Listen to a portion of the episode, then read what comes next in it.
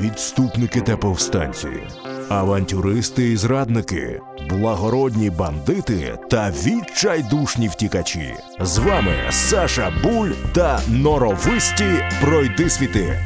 Подкаст проєкту Локальна історія. Норовисті пройдисвіти про тих, хто потрапив в історію, перетнувши межу закону та моралі.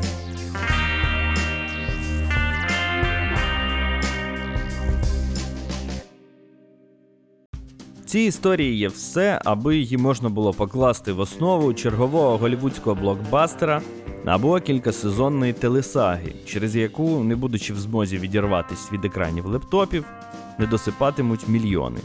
Гроші та боротьба за владу, підступні зради, вбивства, облоги, неочікувані арешти та ще більш неочікувані звільнення. Така собі українська гра престолів, головним героєм якої став князь Ізгой Іван Ростиславич на прізвисько Берладник. З вами Саша Буль, і ви слухаєте подкаст проєкту Локальна історія Норовисті пройдисвіти. Іван Берладник або ж Бирладник. Якщо ви вперше чуєте це ім'я і відповідно не маєте жодних уявлень щодо того, ким був цей давньоруський феодал-авантюрист, то приготуйтесь до своєрідних емоційних гойдалок. Адже у найближчі півгодини ваша думка про нього змінюватиметься від ох, який же ж мерзотник до були ж колись шляхетні та сміливі чоловіки. Від Ваня, ти все профітькав до кожному прожити таке життя. І так туди-сюди. Чому ж цей норовистий пройдисвіт такий посів визначне місце в історії України, та яке відношення він має до сучасної території Буковини? Давайте розбиратися.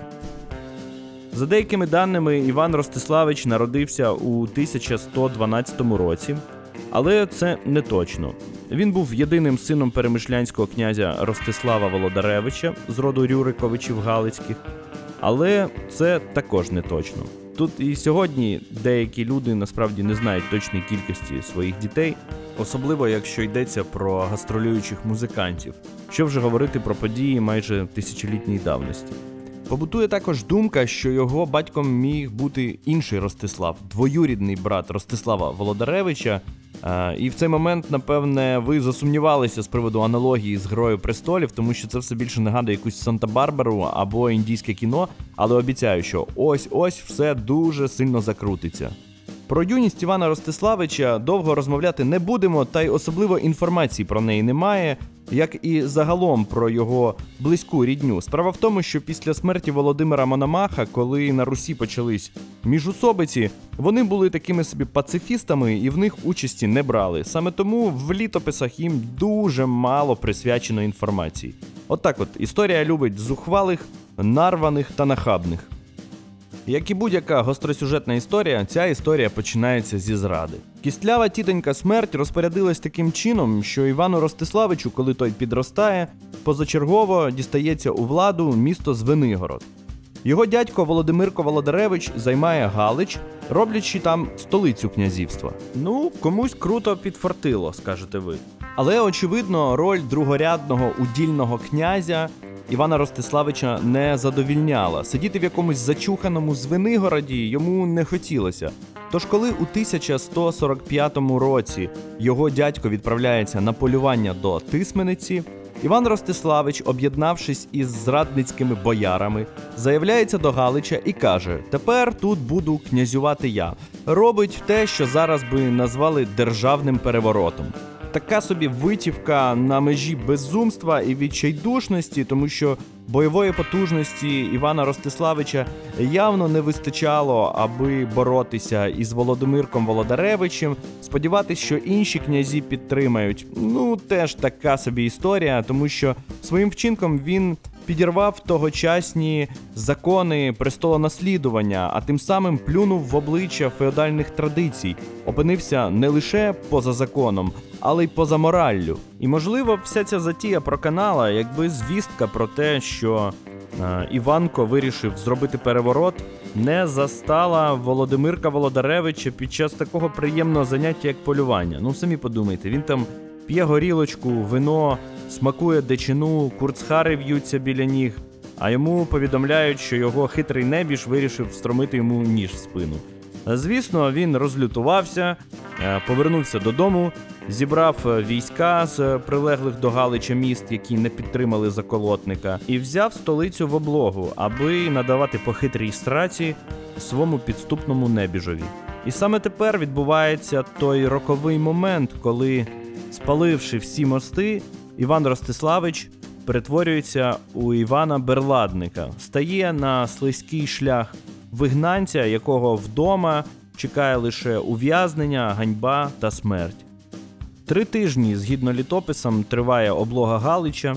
За цей час запаси харчів та бойового духу у заколотників вичерпуються.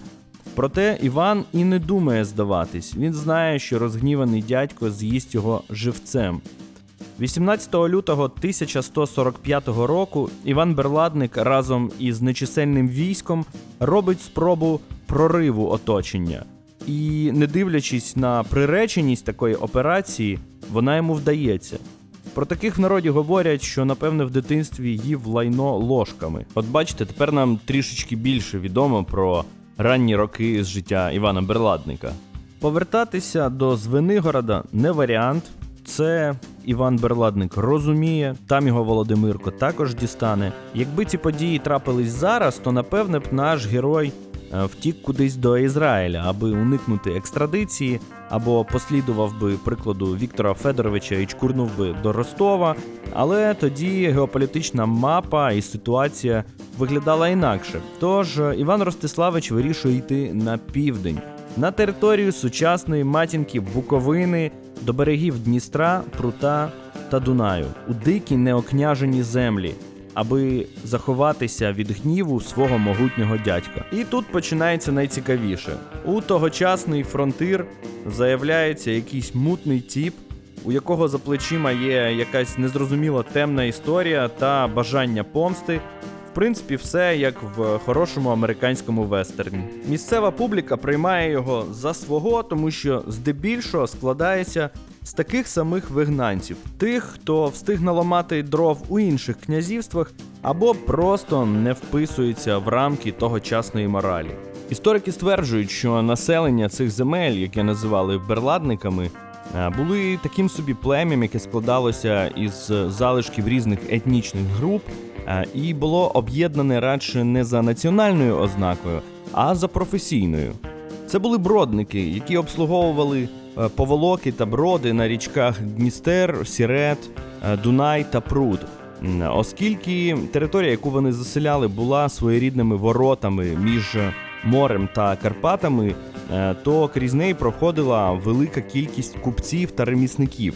Саме їм і допомагали долати водні перешкоди е, ці завзяті хлопці. І, власне, саме їх вони ж і грабували. Також вони займались мисливством, рибальством, е, а на зиму збиралися у містах, де, в принципі, пропивали все зароблене за теплу пору року. Тут знову ж таки думки істориків розділяються, тому що одні вважають, що Іван Берладник е, буквально окняжив ці землі, тобто обуздав їх і князював там зі столицею у місті Берлат, що в принципі влаштовувало Візантію, тому що е, їм потрібно було зупинити переселення кочівників з півночі на Балкани, і таким чином на цих диких землях з'явився господар. Такий собі давньоруський смотрящий. Проте більш реальною видається інша версія, згідно якій Іван Берладник просто набрав зі зброду, який проживав на цих територіях, військо, е, аби втілювати свої подальші феодальні амбіції і аби повернутися назад на північ і помститись своєму дядькові. Ну ви самі подумайте, тут його не влаштовував Звенигород як другорядне князівство. А, тепер він вдовільниться якимось незрозумілим фронтиром десь у чорта на кулічках. Звісно, він хотів повернутись назад і знову ж таки панувати в Галичі. Михайло Грушевський в історії України Руси дуже слушно зазначає, що Іван Берладник не означало Іван князь Берлацький. Тобто слово берладник було швидше синонімом до слова волоцюга, безземельний. Воно було таке, скажімо, образливе, принизливе. А в жодному разі не означало, що йому належали ці землі. Вже в пізніших літописах неодноразово також згадується, що Берладь була таким собі синонімом нічийних земель. Іди в Берладь означало йди під три чорти, щоб ми тебе не бачили. Іди у вигнання. Як людині, яка проживає на Буковині, мені зараз стає зрозуміло, чому тут все так туго із міжміським транспортом. Напевне, сучасні українські можновладці і далі побоюються повернення вигнанців з цих земель, адже тільки так можна пояснити відсутність нормального транспортного сполучення з ними. Ворог мого ворога мій друг. Вочевидь, таким принципом керувався Іван Берладник, адже зібравши в берлацьких землях чималу ватагу з різного зброду, він наймається на службу до київського князя Всеволода, у якого були досить напружені стосунки з дядьком Івана Берладника Володимирком. Дізнавшись про це, Володимирко Володаревич просить Всеволода видати зрадливого небіжа, та той відмовляється. Як ви вже могли зрозуміти, Володимирко Володаревич був не з тих, хто обітреться і піде далі, коли йому плюнули в обличчя. Саме тому він збирає військо і йде на Київ. Така собі демонстрація сили, адже спаливши кілька міст на кордоні князівства, він повертається назад в Галич. Але цієї провокації, як сказали б зараз, виявляється достатньо, аби розв'язати повномасштабну війну. Всеволод збирає довкола себе князів, аби йти на Галич. Е, Звісно, Іван Берладник не міг відмовити собі в такому задоволенні, і він приєднується до них, аби помститися своєму дядькові. Але поход виявляється невдалим. Несприятливі погодні умови, розмиті дороги, брак фуражу та провізії для війська, та ще й важка хвороба Всеволода змушують їх повернутися назад у Київ. І тут Іван Берладник розуміє, що він влетів і нажив собі ще більше проблем. Адже Всеволод помирає, а його дядько тепер ще більш на нього розгніваний. Без нового покровителя його голова миттю опиниться в петлі. Цей момент знаменує становлення Івана Берладника як професійного найманця, який із ватагою своїх головорізів кочує від одного сюзерена до іншого, часом зраджуючи одного на користь його суперника. Я позбавлю вас від переліку всіх князів, на яких працював Іван Берладник у наступні роки. Тому що мені здається, ви і так вже втомились від всіх цих овичів, івичів. Дещо детальніше згадаю лише одну пікантну історію, довкола якої знову ж таки розходяться думки істориків. Частина науковців відзначає неабиякі військові здібності Івана Берладника, аргументуючи це тим, що за свою службу у Святослава Ольговича він отримав 12 гривень золотом і 200 гривень сріблом.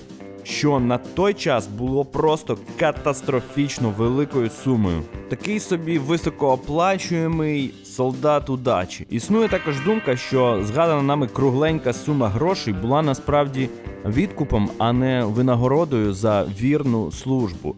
Іван Берладник зрадив Святослава на користь чернігівських князів, захопив того зненацька, коли той був із малочисельним військом, і погрожував смертю. За що Святослав просто вирішив заплатити берладнику гроші у обмін на своє життя та свободу. Але дана історія мене ані скілечки не дивує, якщо чесно, тому що перед тим він вже зрадив свого дядька, зрадив ще кількох роботодавців. Військова гастроль берладника приводить його на службу до князя Юрія Долгорукого. Трішки дивний маневр, адже той не приховує своїх симпатій до галицького князя Володимирка Володаревича. Тож не дивно, що коли Іван Берладник облажався в поході на Новгород, Юрій Долгорукий наказує просто ув'язнити його. Запеклий ворог Івана Берладника, його дядько Володимирко Володаревич, князь Галицький, помирає. Здавалося б, знову фортануло, знову далася в знаки специфічна дитяча дієта нашого героя. Але не все так просто. Син Володимирка Святослав одружується із донькою Юрія Долгорукого, ще більше укріпивши їхній союз. І в нагрузку до приданого він просить Юрія видати ув'язненого берладника, аби помститися за батька. З казематів у Суздалі везуть закутого в кайдани берладника, аби видати його на вірну смерть. І треба була йому та Галич, скажіть. Сидів би собі спокійно в понизі Дністра та Дунаю, грабував би каравани та й жив приспівуючи. Але знову ж таки, фортуна цілує Івана в засос по-французьки з язиком. Е, Тому що ігумени та митрополит київських монастирів вступаються за нього і переконують Юрія Долгорукого не віддавати бранця. Нам же залишається тільки здогадуватись, чим він заслужив такий авторитет серед церковників. Можливо, вчасно і регулярно сповідався. Бранця відправляють назад до в'язниці у Суздалі. Але на конвой здійснюють напад. Ворог Юрія Долгорукого, чернігівський князь Ізяслав Давидович, наказує своїм людям визволити Івана Берладника. Складається враження, що Берладник робив все для того, аби поховати свою політичну та військову кар'єру і швидше відправитись на той світ. Але доля щоразу розпоряджалась інакше і така: ні, ні, ні, Іване, ти ще трохи повоюєш. Юрій Долгорукий раптово помирає після банкету. Історики схиляються до думки, що його отруїли. Дуже така трендова штука в ті часи. Його місце, як ви думаєте, хто займає? Правильно, визволитель Івана Берладника, чернігівський князь Ізяслав. І знову ж таки починається нова колотнеча. Чому Ярослав просить Ізяслава видати голову Івана Берладника, той принципово відмовляє, і пішло-поїхало. Навчений гірким досвідом, Іван розуміє, що прихильність покровителів досить мінлива. Він іде до половців, збирає військо і разом з ним повертається куди правильно назад на Буковину до берладників. Там він влаштовує справжній бандитський терор, грабуючи ремісників, купців, рибалок від Дунаю і до Дністра. Його військо наповнюють бродники та різноманітний кримінальний елемент, допоки воно не сягає чисельності у 6 тисяч. Наслідки їхнього романтичного способу життя призводять до того, що південні галицькі торгові шляхи стають практично паралізованими. Ну, здавалося б, достатньо ти вже насолив тим галичанам. Грабуй, вбивай та й живи собі тут на цій берлацькій землі. Але роль ватажка бандитів Івана не влаштовує, і він знову ж таки вирішує йти на Галич. Медом помазано. Дійшовши до південних рубежів князівства, до берегів річки Дністер, звідки, власне, я зараз до вас і звертаюся, Іван Берладник приймає хоч і шляхетне, але не дуже стратегічно вигідне рішення. Він не дозволяє половцям грабувати захоплене місто Ушицю, за що ті відвертаються від нього. Тепер без значної частини війська похід Івана Берладника приречений, а його військова та політичні кар'єри доживають своїх останніх днів. Міжусобиці тривають. Русь потопає в крові. Допоки покровитель Івана Берладника, київський князь Ізяслав живий, той не втрачає надії на Галицький стіл. Ілюзії розвіюються остаточно, коли у 1161 році в результаті міжусобиць Ізяслав гине. Для Івана Берладника, який встиг перейти доріжку практично всім місцевим князям, та посваритись із половцями більше немає місця. Навіть дика Берладь, яка неодноразово ставала прихистком для вигнанця, доживає свої останні вільні дні. За неї вирішили крепко взятися київські та галицькі князі. Грає сумна музика, червоніє західний багрянець, а південно-руський фронтир закінчує своє існування. Його норовистий ватажок тікає до Візантії. Фортуна ж тепер цілується з іншими, а берладника цілує сама смерть. Він помирає у 1161 році на березі Егейського моря у місті Салоніки, отруєний найманим вбивцею, якого за однією з версій підіслав князь Ярослав, який все ж не пробачив зраду. Інша ж версія свідчить, що замовником була Візантія, яка розуміла, що скаженого пса Івана Берладника потрібно приспати. Проводити паралелі із всесвітньою історією тут можна безкінечно, адже найманців вистачало завжди і скрізь. Але напевне найвлучнішою буде аналогія із італійськими кондотьєрами. Недарма історики часто називають Івана Берладника першим кондотьєром Київської Русі. Цей термін походить від італійського слова кондотта, що означає договір про найм на військову службу. Кондотьєри були ватажками приватних військових компаній, або ж говорячи менш шляхетно, е, лідерами організованих злочинних угруповань, які за винагороду надавали певні військові послуги тим чи іншим сторонам. Їхні ряди часто складалися із авантюристів, різнороду бандитів та відверто аморальних виродків. Наприклад, людей одного з найвідоміших кондотьєрів середньовіччя сера Джона Хоквуда населення Італії прозвало дияволами у людській подобі. Інший європейський кондотьєр Арно де Серволь був священником у вигнанні. Його позбавили парафії через зв'язки із розбійниками та людьми сумнівного походження, після чого він вирішив, що нічого крім розбою йому власне і не залишається. Він кілька років тероризував Європу, аж поки не найнявся на службу до самого папи римського, аби йти у хрестовий похід. Щоправда, який для нього дуже швидко закінчився, адже його прирізали його ж головорізи. Були навіть цілі династії кондотьєрів. Муціо Сфорца був найманцем у Італії в другій половині 14 століття. Він помер на початку 15 століття від рук іншого кондотьєра, що не завадило його сину Франческо піти тим же шляхом і в результаті стати чи не найвідомішим кондотьєром 15 століття. Ця історія, до речі, особливо перегукується із долею Івана Берладника, адже його син Ростислав також залишився безземельним князем і також, в принципі, не гребував працювати найманцем у тих чи інших феодалів. Іспанські терції, німецькі ландскнехти, угорські гусари, хорвати улани, подібні угруповання були в принципі в усій Європі. Ну і звісно, торкаючись цієї теми, я не можу не згадати про американський дикий захід. Техасько-мексиканський кордон перетворився у справжнє пекло завдяки найманцям, яких в цивілізованій частині Америки в кращому випадку чекала шибениця. Вони займались вбивствами та грабунком, е, вступали в революційні загони, наймалися на роботу до землевласників, допомагали з'ясовувати американо-мексиканські відносини, або ж банально полювали за індіанцями, отримуючи гроші за зняті скальпи. Більше того, деяким з них вдавалося трансформуватися з професійних е, душогубів у блюстителів закону техаських рейнджерів. І тут мені хотілося б трішки детальніше розповісти про одну історичну постать, чиє життя лягло в основу багатьох літературних творів та неодноразово обігрувалось у американській популярній культурі.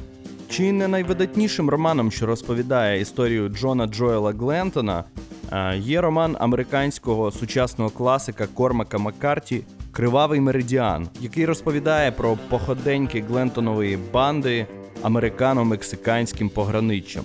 Я дуже люблю цей роман і вважаю його беззаперечно геніальним. Проте одразу попереджу, що вразливим людям я б не радив його читати. Джона Глентона спочатку оголосили поза законом у штаті Теннессі. Тоді він з родиною перебрався в Техас.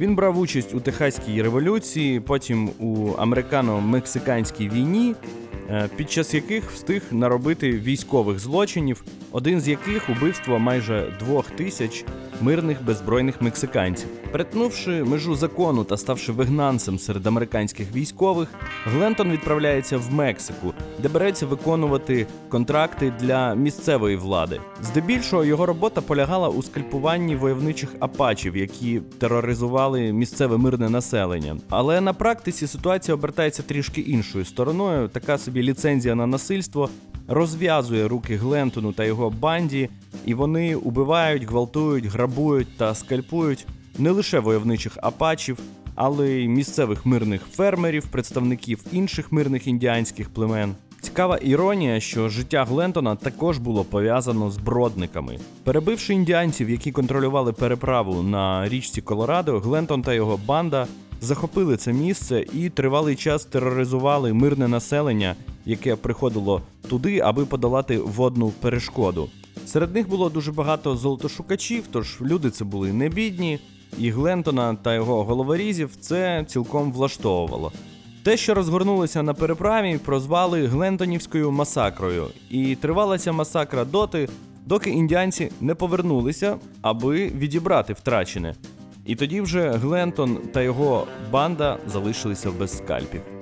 Повертаємось до Івана Берладника, який, мені здається, незаслужено ігнорований сучасною українською культурою. І якщо ще в літературі згадки про нього подеколи зустрічаються, то в кіно і музиці з цим зовсім кепсько. Уявіть, як би було круто, якби якісь репери або блекметалісти зробили якусь потужну пісню, бажано з класним дорогезним кліпом про такого собі князя-вигнанця, який пішов у нічинні землі і підняв е, місцеве населення на боротьбу. Я навіть назву придумав, якийсь, наприклад, Берладник The Renegade або Берладник The Outlaw. Натомість ми маємо вірш авторства Олександра Олеся, присвячений Івану Берладнику. І зачитаю вам частинку звідти. Е, Піддались тоді бояри, Володимирко вступив, і суворо по закону винуватих осудив, і спокійно княжив далі, а берладник кинув край, і подався в степи широкі, десь на південь, на Дунай.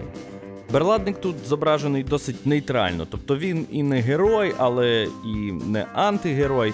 Такий собі просто авантюрист, якому не вдалося. Згадується Іван Берладник також у романах Павла Загребельного Смерть у Києві та Юрій Долгорукий і Візантійська принцеса. Пише про нього також Роман Федорів у історичному романі Очі світильник. Дуже красномовно там зображена сцена вбивства Івана Берладника. Також мені вдалося знайти в інтернеті датований 1936 роком роман Івана Филипчака Іванко Берладник, виданий товариством Просвіта. Та й на тому все. Решта ж згадок мають здебільшого науковий характер. Частина істориків вважають, що берладники були попередниками козаків, а берлацька вольниця була своєрідним прототипом козацької січі. Хтось вбачає в берладнику революціонера, який підняв вільний люд на повстання проти феодального гніту. Інші ж скажуть, що він просто безпринципний покидьок, який те й діло зраджував, шукаючи грошей та влади. Та в будь-якому випадку погодьтесь, його історія звучить захопливо і варта вашої уваги. Ми любимо відступників та вигнанців, якими б мерзотниками вони не були. Саме тому популярна культура настільки переповнена цими романтичними персонажами. Наплювати на закон, мораль та думку оточуючих, жити на межі та ходити по лезу, ким би ви не були, братком воротилою або законослухняним офісним працівником. Десь глибоко в душі кожного з нас живе маленький Іван Берладник. А наостанок, аби закріпити в пам'яті почуте, пропоную трішечки разом пофантазувати, як могла б виглядати екранізація цієї історії. Особисто мені здається, що на роль Івана Берладника ідеально підійшов би Том Харді у цьому такому його максимально мовчазному амплуа. Є в нього такі ролі, де найінформативніші репліки це е та га. Або пригадується мені також історичний серіал Табу. Там він говорить таку фразу I am a very dangerous man to know.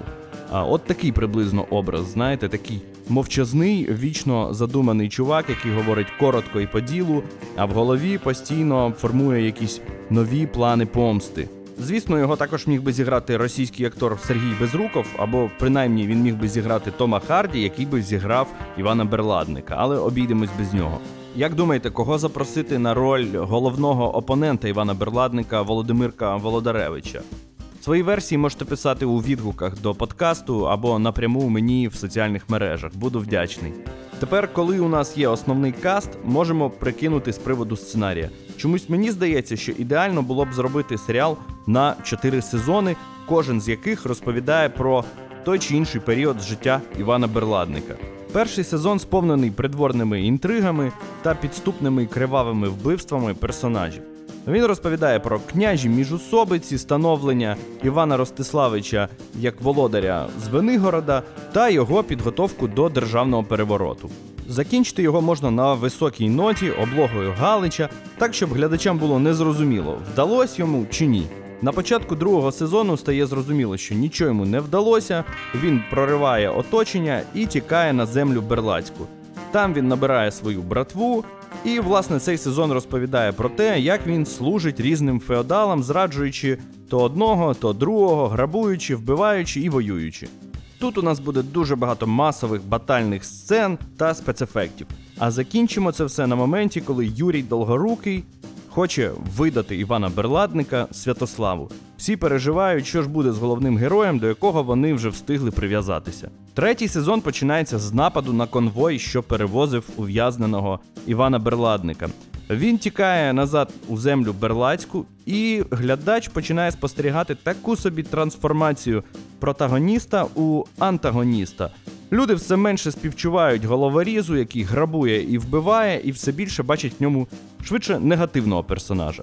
Закінчується цей сезон походом на Галич, коли від Івана Берладника відвертаються половці, тому що він заборонив їм грабувати Ушицю. У четвертому сезоні глядачі знову співчувають Івану Берладнику. Він вигнанець, знедолений та покинутий, переховується від закону та мстивих лап князів. Багато сумної музики, статичні гарні картинки та роздуми про життя буття.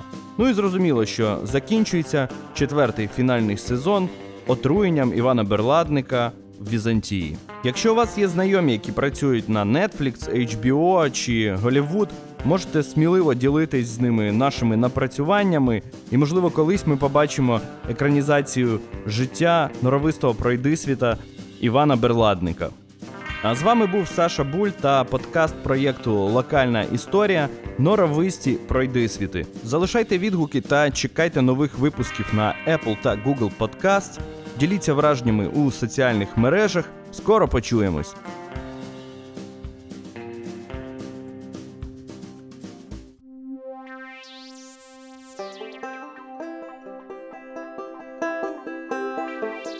Відступники та повстанці, авантюристи і зрадники, благородні бандити та відчайдушні втікачі. З вами Саша Буль та норовисті пройдисвіти. Подкаст проєкту Локальна історія. Норовисті пройдисвіти про тих, хто потрапив в історію, перетнувши межу закону та моралі.